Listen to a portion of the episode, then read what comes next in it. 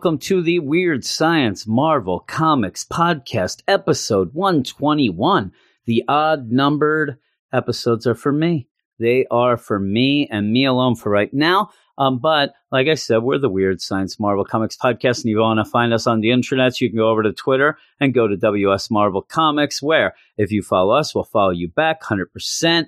You can yakety yak, don't talk back, but I'd like you to talk back. I'd like you to talk to me. Uh, I do want to point out that that was Silly Relish doing that intro song. You know, teen pop sensation, Silly Relish. Is is that this right? It's all wrong. That is all wrong. That is not right. We also have a website that is Weird Science WeirdScienceMarvelComics.com, where we uh, review almost every book that comes out each week. Most of the reviews drop on 9 a.m. Eastern Standard Time on Wednesday, New Comic Book Day. And we also have a Patreon account at patreon.com slash weird science, where you can go and support us for this podcast, the two a week now. Uh, also, the DC podcast if you listen to that as well. But if you go over to the patreon.com slash weird science, you're not just going to blindly give us money. Uh, you will end up being able to sign up different levels. And we do a lot of shows for each level, trying to, you know, get everybody a bang for their buck is what we want to do. I am nuts. We do a lot of shows. I, I don't get a lot of sleep anymore. And even as I'm doing this, because I want to get this done for Thursday, uh, I said, during me and Brandon's weekend edition podcast that happens to come out on Monday, which doesn't really Does make sense. compute. That doesn't compute. But I said I, I'd like to have this podcast out there so that people can listen to it at work on Friday, finish up the work week, get ready for the weekend. You know, everybody's working for the weekend, is what Loverboy told me way back when. And I still believe it. I would never think that Loverboy would lie ever, ever, ever. This is all wrong. That is true. I mean, I, I know, Greta, you told me that already. Uh, and just because you win Person of the Year doesn't mean you can just interrupt me on the podcast. I mean, really, ha- have some manners, uh, my friend. Are you nuts? Oh no, now Daffy's doing it again. We do have that Patreon, and each week we do a Patreon spotlight. Me and Brandon do two books that are picked by the bad butts of the Fresh Start crew. Beep boop. And these are Spider-Man 2099 number one and Doom 2099 number one. So we had a, a partying like it was 2099 deal once again. And that's about it. That's about it for the beginning there. Uh, obviously, it's me, me, myself, and I, De La Soul, and I'm going to go off and we're going to do a couple books. We're going to do Amazing Mary Jane number three and Punisher Soviet number two. And then in between, have a little news item, which I don't know. You end up having being said by CB Cebulski uh, that it's the biggest news ever since the last biggest news ever, right? That's usually what they say. Uh, I wonder if this is the million seller. He, he said that he, he likes to try to hide. He likes to try to hide from the fact that he said that coming up was going to be a, a Marvel hundred uh, million seller. Also, he likes to hide probably his costumes when he was trying to be Japanese. Uh, but that, that's just a little fun time. oh, thanks, Daffy. I got to get that off the soundboard if you're going to keep uh, busting in there. And I am. I got that off I you. I wish I could quit you. I wish I could too. We're going to go off to the first book, which is The Amazing Mary Jane, number three. Usually, when I'm by myself, I end up trying to rely on the sound effects because I don't have anybody to talk to. And then it, becomes kind of a, you know, back and forth with me and the sound. Right? Right, Chewbacca? He just said no. I don't know if anybody here speaks Wookiee, um, but that was a no from Chewbacca saying, you know, we don't do that. Well, uh, he told me to get on with it. He said to not bother him anymore. He's busy. he's uh, getting a haircut and and possibly his nails done. And it's weird the the Wookiee language. A lot can be said with just one growl. It's one of the reasons why it's looked at as one of the most versatile languages in all of a galaxy far, far away. The Amazing Mary Janes, I almost said Spider Man, number three, is uh, it's a book, all right. It's written by Leah Williams, art by Carlos Gomez and Lucas Werneck. You have colors by Carlos Lopez and letter VC's Joe Caramagna. And there's a really, really, really long, you know, intro synopsis recap. I'm going to skip the first one that's just about, you know, Mary Jane and the Spiders, man. And we'll go into what's going on now. The funding that flooded in when superstar director Cage McKnight announced he was making Down in Flames, Up in Smoke, working title. Eh, I mean, really, uh, are we going to end up getting sued here? You better watch out if you're going to do Up in Smoke. Uh, a movie about the life of Spider-Man supervillain Mysterio dried up when a video of Cage acting more like, well, Mysterio leaked from the set. Yeah, he was yelling at a guy because the guy was being awful to Mary Jane and basically accusing Mary Jane of sleeping with Cage to get her role. So I don't know. I, I think that it was a little justified to get him off the set. And also, they just had people with cell phones just hanging around. I don't know what these people were doing. Uh, so, uh, well, the one thing that Mysterio did not know or understand is a closed set. Uh, but he says Mysterio is in disguise. Mary Jane is the only one who knows, but far from the only one invested. The production is packed with newcomers, rejects, and outsiders, so we're only getting this shot because Mysterio's given it to them. MJ rolled up her sleeves and found an unconventional investor right before Mysterio's former cohort in crime, Vulture, attacked the set with the new Savage Six.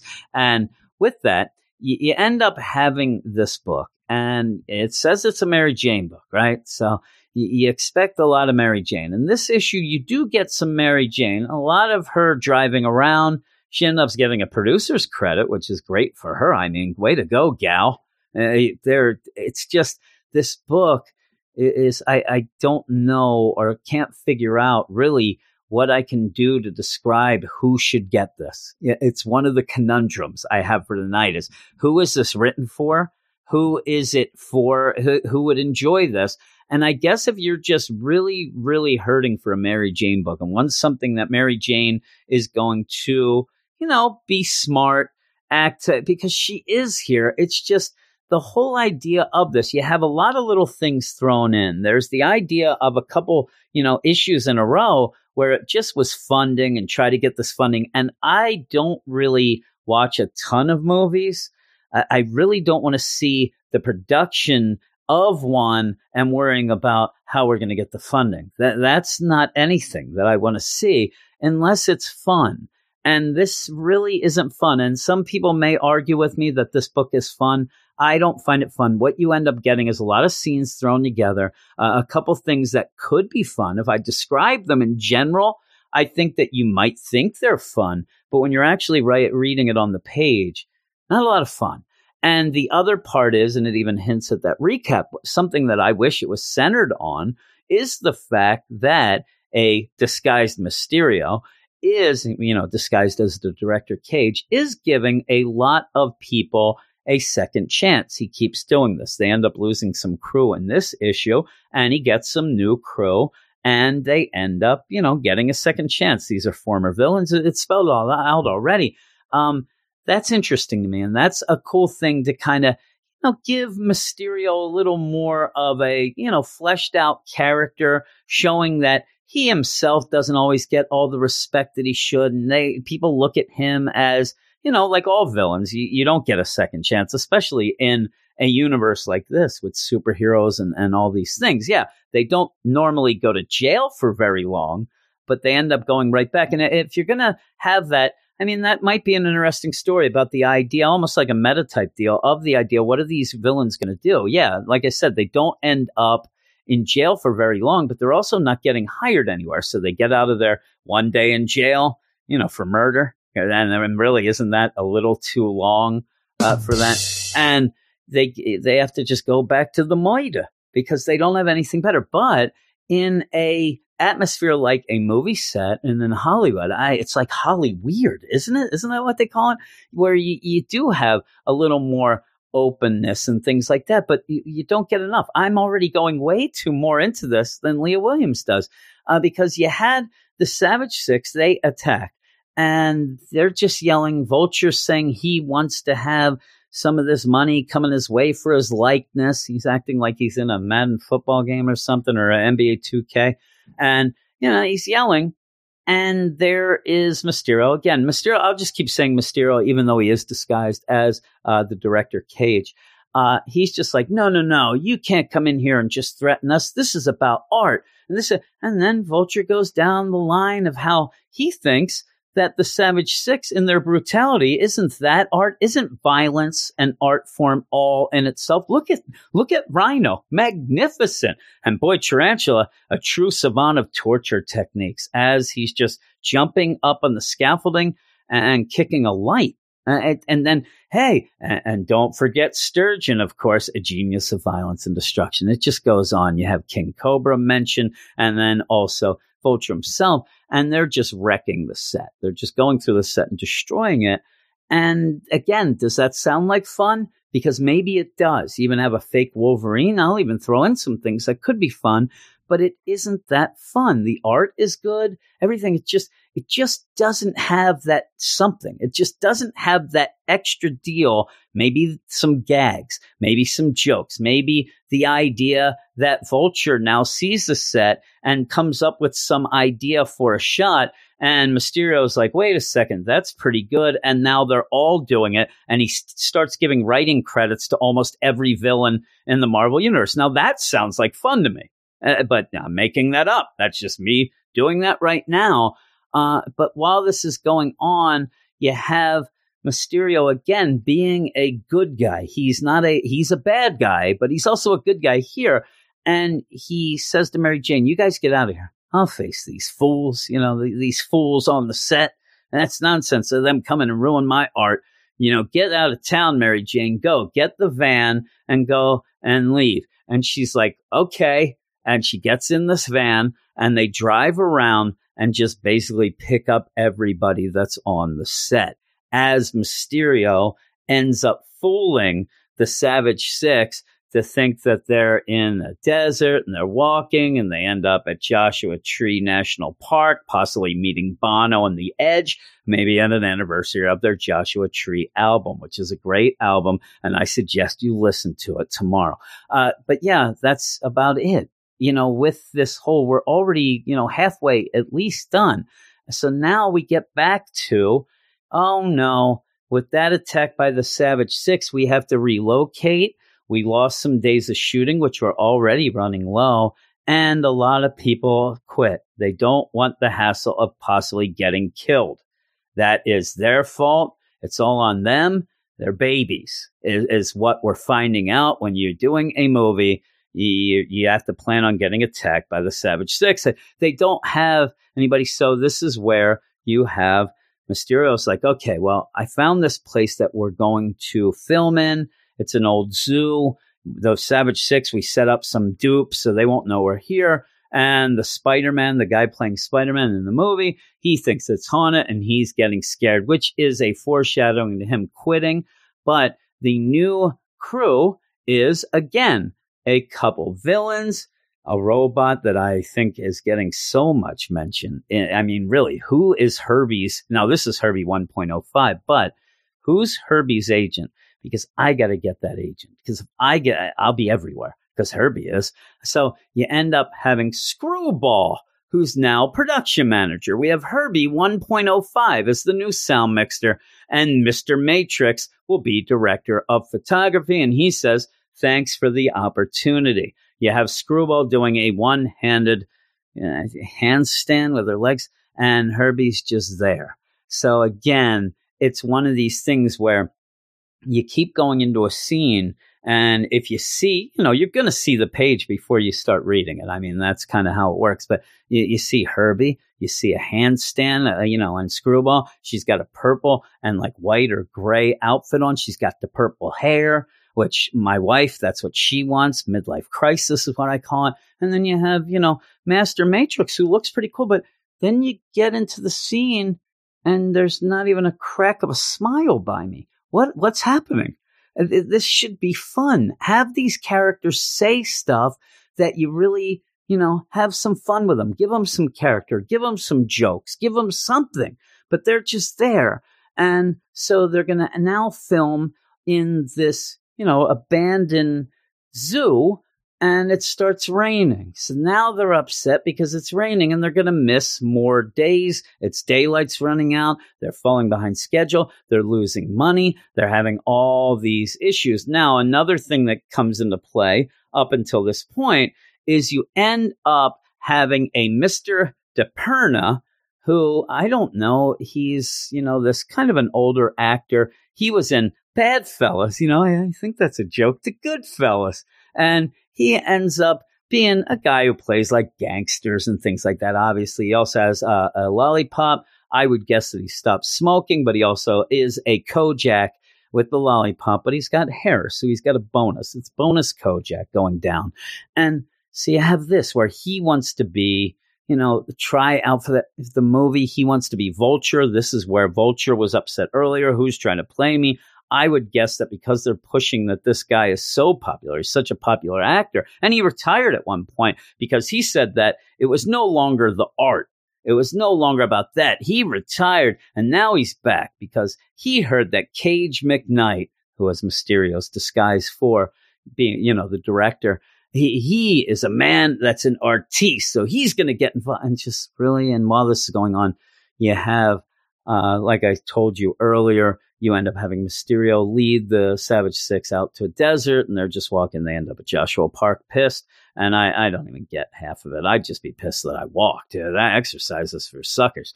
Um, but yeah, it's raining. They're in a cave. There's the suggestion that maybe we should do the recording indoors. Mysterio doesn't like it until he yells that he does. He yells, We're going to do this inside the caves. So they're having this big scene where you do have the Spider Man, which I said before, he was already saying this place was haunted. It might be haunted by his awful acting and forgetful lines. He can never remember a line. So he's not that good anyway. And so he ends up messing up a line and you know line all right it's it's you've gone too far this time mysterio and now it's personal all right i'll say that but as he says it one of the lights falls from the scaffolding above and he says i'm done. I quit. I'm out of here. And then you have mysterio ending with we can't finish the film without our spiders mans. Now there's other scenes in here that are eh, they're not okay. I was going to say they're okay. They're decent enough. You have Mary Jane where they have to cut some of the script because they have to cut days. It's raining. They end up relocating all these things. So the script's too long now. So they have to cut the script. And what Mary Jane suggests, hey, let's cut the romantic scene between my character and Mysterio. And Mysterio's like, but wait a minute, that's your big scene. That, that's the most of your lines. That's where you get to shine. And you were so happy about that. And she's like, no, no, no, it's for the good of the movie. And Mysterio's like, oh my, she is a team player. Let's get her production credit. But even with that, you're not getting anything. The other thing was the slight deal of, hey, uh, the caterer won't come here because uh, I threatened him. Uh, that, that Speedball was like, yeah, I called the caterer and said, if they don't get here, I'm going to slice their throats and, and murder them.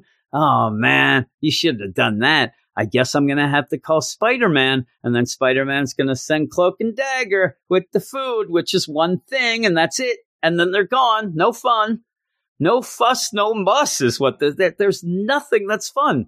And I don't understand. I don't understand why you were setting up this book in these scenarios to then have them all fizzle out because you don't want to spend time with them. And then you move on to the next scene that's not going to hit. And this book is Le Garbage, is what they say in France and not in Paris because they're too fancy there, but other places. Bordeaux is that eh, Les Garbage, and it is. It's it's just there's no reason for it. There's no reason, and when you're in it, if you're not even going to have a real reason for it, at least have fun. Have some jokes, have some things. If you're going to set it in Hollywood and that's your big thing, give us some inside jokes, Leah Williams. If you know privy to some things or make up some things of what villains would think of Hollywood or, or, have them show up mad because there's always been 17 Avengers movies, but yet not one Stegron movie. You know, do that. Talk about, hey, hey, uh, you know, that Venom, he keeps getting his own movies. Why can't I? Or Spider-Man, it, it always looks like a different guy. You got a lot of things you can play with, especially the idea that you're a Marvel book and the Marvel, you know, the cinematic universe is great and you can poke fun at it. You can have some fun with this book and nobody's having fun with it unless you are out there listening. God bless you if you are. And please, if you are, uh, go to our Twitter, which I'll say is WS Marvel Comics. I don't even care if afterwards you quit our Twitter and, and flip me off. Let me know what's fun about this because I want to do it. I can't crack the code. I really can't. I can't figure out what this is. So with that, I, I already told you that I like the art. The art was good. I actually think that the art is really, really good. But there's just nothing to the script. It's it's set up to be a comedy book, but yet there's not a joke in here that I laughed at. And then you're going to get like character moments slightly with Mysterio, but they're not enough and they just get glossed over and you move on to the next scene. Then you're introducing more characters when you don't have time for any. The, the poor girl who ends up being the personal assistant that's running around. I mean, at this point, she's now eh, on the set with blood as a victim in the movie. I mean, tell us about that. Have some fun with it. Nothing. She's just like, man, this blood is hard to get off, and it's there's a lot. oh, so I'm giving this a three out of ten, and and that's with me giving the art a 4.5. So that that just shows you. I, I, hope you, you got that math. And I, I hit the rim shot so that you can realize what I'm saying. But I hope you got it. But that's that. Oh, yeah, yeah. And I, I did this knowing that Brandon would never want to talk about it. So you get me ranting and raving about it. But we're going to move on between the books. We always have a little bit of news, and that's what we're going to do right now. Now it's time for Jim and the news. Listening to Jim is what I want to do. He's talking solicits and variant covers before all the meat and the cheese that's from under. And now it's time for Jim and the news. And now it's time for Jim and the news. And now it's time for Jim and the news. Ah, yes, it is time for the news, and this is just a little snippet of this week's Marvel news. If you want to hear more, a more expanded news program. I do one on Patreon every Saturday afternoon. That includes Marvel, DC, and indie comics news. But this is going to be the one bit of news that dropped just today. Uh, it is Marvel unveils its earth shattering 2020 event, Empyre. And that earth shattering is in quotes, and Empyre is spelled E M P Y R E. Why? Because we love you. Marvel Comics has announced its big event of 2020 called Empyre, and they're not going to give you any sort of news about the news here. They're not going to unveil anything. And in fact, I even have a sound effect that you might have heard if you listened to that intro song by Dancing Mike, and you would have heard the little sensor beep because there's a lot of that in the story. And I'm not going to add to it by cursing or anything because that's not what we do here. But yeah, it is called Empyre. The way it is spelt, I'm guessing that it either has to do with vampires or maybe Russian rap groups. I, I hope the latter, but I think that maybe we're going to see a little of the Draculas going on. He's been hanging in Chernobyl, and maybe he's going to drop a rap album. It's dropping on Monday, and it's called Chillin' in Chernobyl the Dracula Way. Unveiled in a video, albeit with copious redactions, the build up to the event will begin in December 26th, incoming. I believe that's the Eve Ewing book that she's going to be doing that is going to lead to this empire with the event itself debuting in April. So this is the big thing. Supposedly, you know, what is it? The, the biggest thing since the last biggest thing?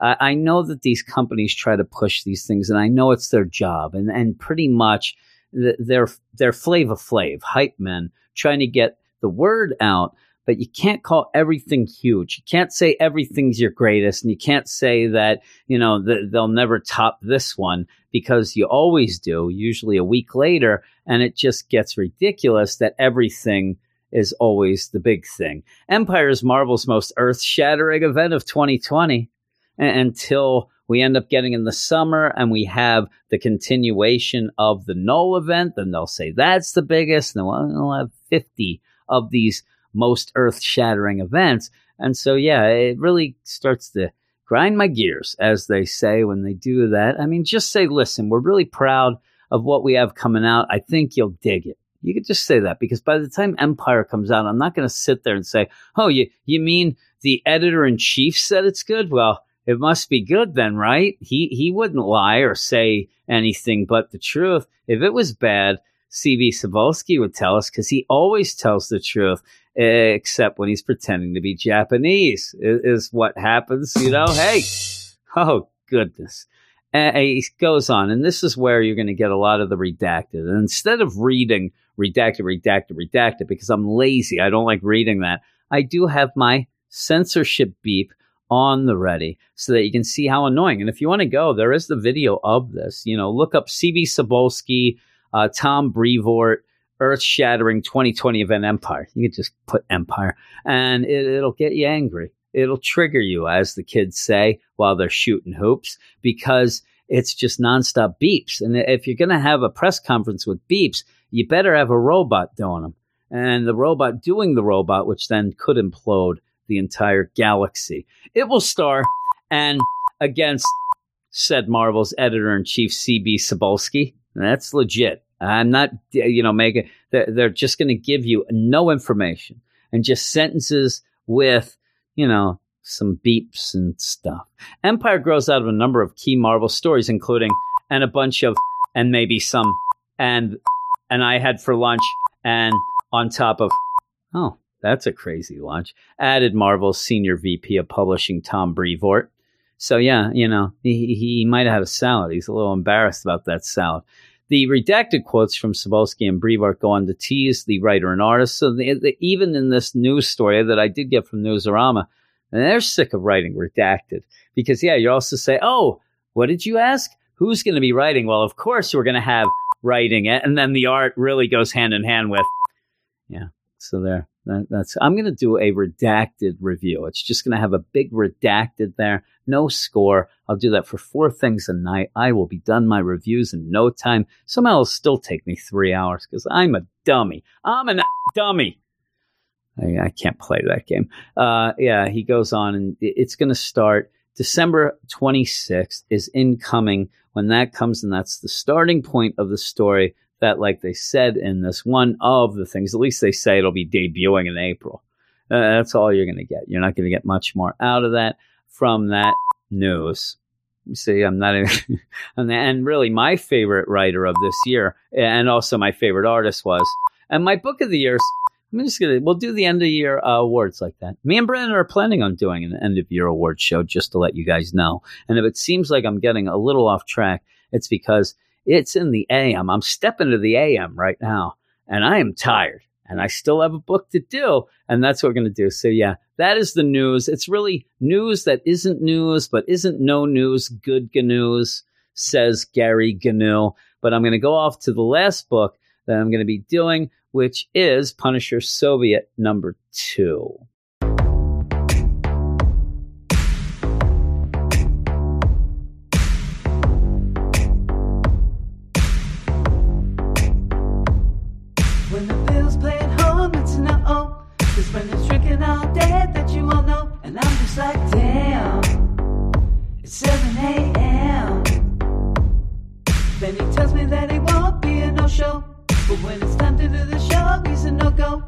Like, hey, are you okay?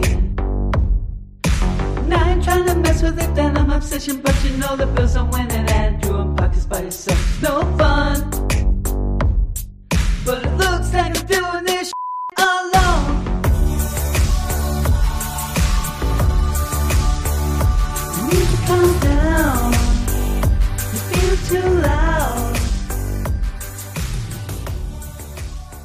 All right, I'm going to finish the podcast with Punisher Soviet number two, written by Garth Ennis, pencils by Jacen Barrett Burrows, inks by Guillermo Ortego, colors by Nolan Woodard, and letters by Rob Steen. When his family is killed in a hail of mobster bullets, Frank Castle died, and out of the ashes was born the vigilante known as the Punisher. Waging a relentless war against organized crime, the Punisher has pushed countless hard men into their graves and others to the brink. Sexy, right? Previously, someone has been going after Konstantin Pronchenko's Russian mob. Their hits are well planned, methodical, and precise, much like the work of the Punisher. Only Frank Castle didn't make these strikes, which makes him uneasy. Frank recently learned that despite the attacks, Pronchenko is doing well and planning to go legit, which cannot be allowed. And it cannot be allowed because he'll disappear. Frank wants to kill him. He wants to moida him before that. After one successful disruption, Frank planned a hit uh, to a known hangout of Pronchenko's men. However, when Frank got there, he found them all dead, and their killer is not terribly surprised to meet the Punisher. And he even says, Hey, you Frank Castle, they call you the Punisher. I'm Valerie Stepanovich. They don't call me anything. And Frank says, Yeah, because they think you're me. Yeah, kind of, he says. And yeah, but that's what I'm doing. I want to put all of these mobsters in the ground, but not Pronchenko. I want to make him suffer. And that's something that he keeps mentioning. And actually, by the end, makes Frank promise you won't kill Pronchenko. Leave him for me. It's uh, it's personal, and I'm going to do to him a lot of bad things. I'm going to get medieval on his Batinsky, is what he may say, because he's Russian, and that's how Russians talk. Um, but you end up having cops show up. And this Valerie says, let's go to the roof. Let's take this to the roof, see what's going on, scope out the situation. And this is where you, you do get a lot of kind of cool vibes here, especially the Punisher deal. And yeah, Garth Ennis, he's known for Punisher, one of the things, and he shows it. He knows the character, he knows how to write him, and he knows how to do these little things with it, where he even says when, you know, you end up Frank saying, Oh, you know, I, I think that I trust this guy. Not fully, but I trust him enough because he turned his back to me. He did this, he did that. Like he knows uh, what the world through the eyes of a Punisher should be. And you get to kind of go along for the ride here.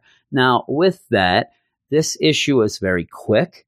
Uh, by the time it's over, you're amazed that it went that fast. Now, that usually means good or bad. It usually means that either that it's written so well that you're taken in, you're going, and oh man, it's over. I, I, just got into this, or there's not much going on, and so you end up going. Uh, it's more of the former. There's stuff going on here, and it's cool, but by the end, I just sat there and said, I, I, I need more Punisher. I, I want to have more Frank. Yeah, we're getting in his mind. We're seeing what kind of makes him tick or how he looks at the world a bit, which is fun, but we're spending a lot of time with Valerie here. Valerie, who ended up in Afghanistan in the Soviet Afghan War, uh, which at a point kind of centers around the 1987 a year. That's two years before it was over. So you're getting in the later half. And with that, it makes sense because what Valerie describes of the Soviet Afghan War on the Soviet side is that it was pretty much mayhem, strongest survive, the right may, might makes right stuff, you know, like that, where it was pretty much just lawlessness based on you know bullies leading the charge and things and missions being set up by people who shouldn't be and then being pretty awful. Now I, I ended up meeting a guy who was part of the soviet afghan war. He was a russian who ended up working in my old work. He ended up working on the garage that was connected and he told me stories about the soviet afghan war and where this issue gets graphic it, it, does have some language that's, you know, a little over the top if you're not used to that, but it is Punisher and it is a Max book. It's a Marvel Max book. But what they're describing here, uh, I've heard very similar stories with the guy, uh, Anatoly, his name was. Uh, he ended up telling me and my buddy Pete. And even at the point where I think he was saying that they went like half a year without shoes and he had to like wrap rags around his feet. And a lot of the guys like lost their toes and things and feet because of frostbite, stuff like that. Um, but yeah, so they end up on the roof and they're looking to see these cops who just shut up. But then the cops give way when you end up having Pronchenko's special forces show up. You know, one of those where this is our place. We're going to see who's attacking our people. And they do go in, even looks like they're paying off the police. They hand them an envelope. I don't think these two guys are pen pals. They might be. I don't think so. Uh, but we, we're not going to find that out. We're going to have to assume that they are pen pals and they just haven't been able. He, the guy didn't mail the letter the last time. And it's a shame because the cop, uh, he always looks forward to getting that letter from possibly Sergey there. But you end up having these special forces go in to take care of whoever's been killing Pronchenko's men. Uh, they assume that it's the Punisher. You're you're pretty sure, um, and that's where you have Valerie's like, "Hey, y- you want to go down and, and kill some people? You want to go have some fun and just start slaughtering these pieces of crap?" Punisher's like, "All right," and that's the one thing. And again, it's Punisher. The one thing coming over to Marvel by being a you know, longer DC guy and having a podcast for DC a long time, where you would end up at DC, the scene happening where you would have whoever it would be go down into this warehouse and knock some people out, maybe convince some people to stop shooting. And what I do like is you have a Punisher book He's going to kill people, and you go down and he does. And last issue, we saw he ended up using that C4 to just blow up a whole warehouse full of people. This is a little more personal where they're shooting guns. You do have Frank talking about the type of fire, the burst fire. It's funny too, because if this book would have come out, you know, years and years and years, and I'm talking years ago, you would have that idea of, oh man, you know, this guy has the burst fire and this guy, people be like, I don't understand that. But with, you know, Call of Duty and those sort of games, you know what they're talking about. So Frank's like, oh man, that's old school. You know, he ends up doing fire bursts the way that uh, Kalashnikov intended. So there's dialogue that fits. There's dialogue that gives you the flavor here. I don't know. It's just not my style, a lot of this, but I do like the dialogue between Frank and Mallory we just don't get enough Punisher. Like I said, I'm going to keep saying that until we get to the end, and we're almost at the end. It, it, there's not much going on. You even have a, a, thing where this one kid, he looks young, part of these special forces. Uh, he can't fire his gun. He's having the jitters, and the guy next to him is like, "Are you going to?" F and shoot you a blank dude. Eh. And he's like, no, no, no. And that's where Frank ends up getting out a grenade throwing one, two grenades, throws one over to Valerie, and they both throw the grenades at this kid and this other guy. They land, and these guys are dead. D E D dead. And This they are wrong. just obliterated. Then it is wrong. I agree. Uh, I should do that. Like, and then they shoot the guy in the head. oh my. Uh, but yeah, so they, they just rip apart everybody. They kill. At one point, Frank just goes around. It looks like he's just shooting dead bodies just for the practice. You know, oh man, I can't stand it. Uh, but yeah, they they clean up a little, not clean up, but clean up by going, making sure everybody's dead. Again, a smart thing. They get in the car and they're going to go off to hang, where you end up having Valerie. He's drinking the vodka.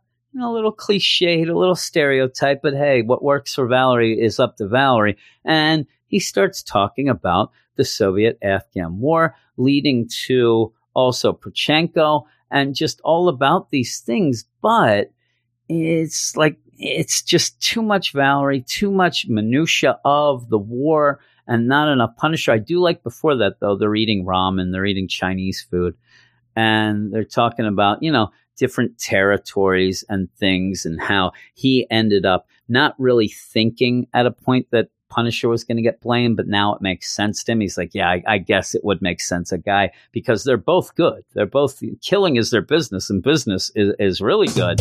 Uh, but when they're doing this, you even have where you get this like the beginning is good. Valerie's talking about well, he wants to get Pronchenko, and how he's going to do it is he was going to whittle down his men. He was going to whittle down all the people that Pronchenko had around him by killing two or three guys here to make it look like a drug bust gone bad. Then he'd kill one the next day, making it look like that guy got hit by a car. Then he, you know, eventually then got his feet going. He got everything going and he's now all out war.